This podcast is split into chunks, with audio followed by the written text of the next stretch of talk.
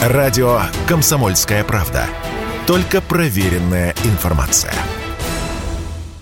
Компьютерные игры помогают справиться со стрессом, и поэтому спрос на так называемую игровую компьютерную технику в этом году вырос. Такой вывод можно сделать из новости о том, что доля продаж игровых мониторов достигла за 9 месяцев этого года 50% от рынка в целом. Эти данные приводит коммерсант по информации от сети MVideo Eldorado. В тот же период прошлого года игровые модели составили лишь 40% от всех продаж мониторов в целом. Но делать на основе этой информации вывод о растущем интересе к компьютерным играм не совсем правильно, считает блогер и эксперт по цифровой технике Сергей Вильянов. Тут скорее вопрос маркетинга, сказал он радио КП. Игровой обычно называют просто-напросто более продвинутую технику.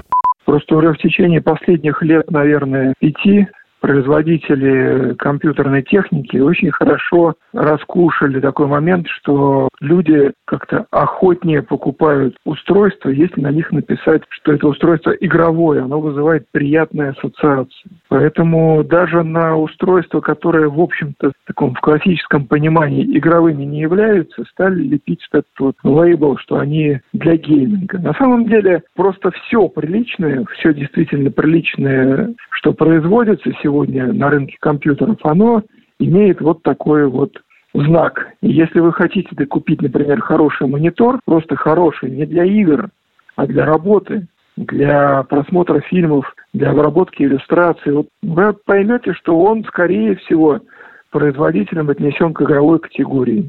Ну а что именно делает игровую технику игровой? И насколько она вообще нужна рядовому пользователю? За разъяснением мы обратились к Сергею Вильянову это время отклика. Чем ниже время отклика матрицы, тем больше этот монитор считается игровым. Одна миллисекунда, лучше даже меньше уже. Плюс частота обновления кадров. На самых продвинутых мониторах частота обновления экрана уже достигает 300 Гц и выше, тогда как на обычных мониторах она составляет 60-75 Гц. Надо понимать, что такая частота кадров достигается только на очень совершенных совершенных видеокартах. В большинстве случаев, когда обычный человек покупает монитор э, игровой, вот с такой вот колоссальной заявленной частотой кадров, он, скорее всего, и никогда не получит.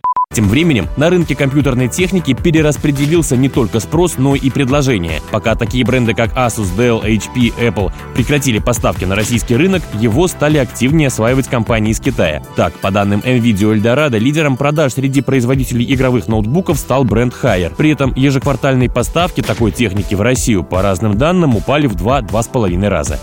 Василий Кондрашов, Радио КП. Радио «Комсомольская правда». Никаких фейков, только правда.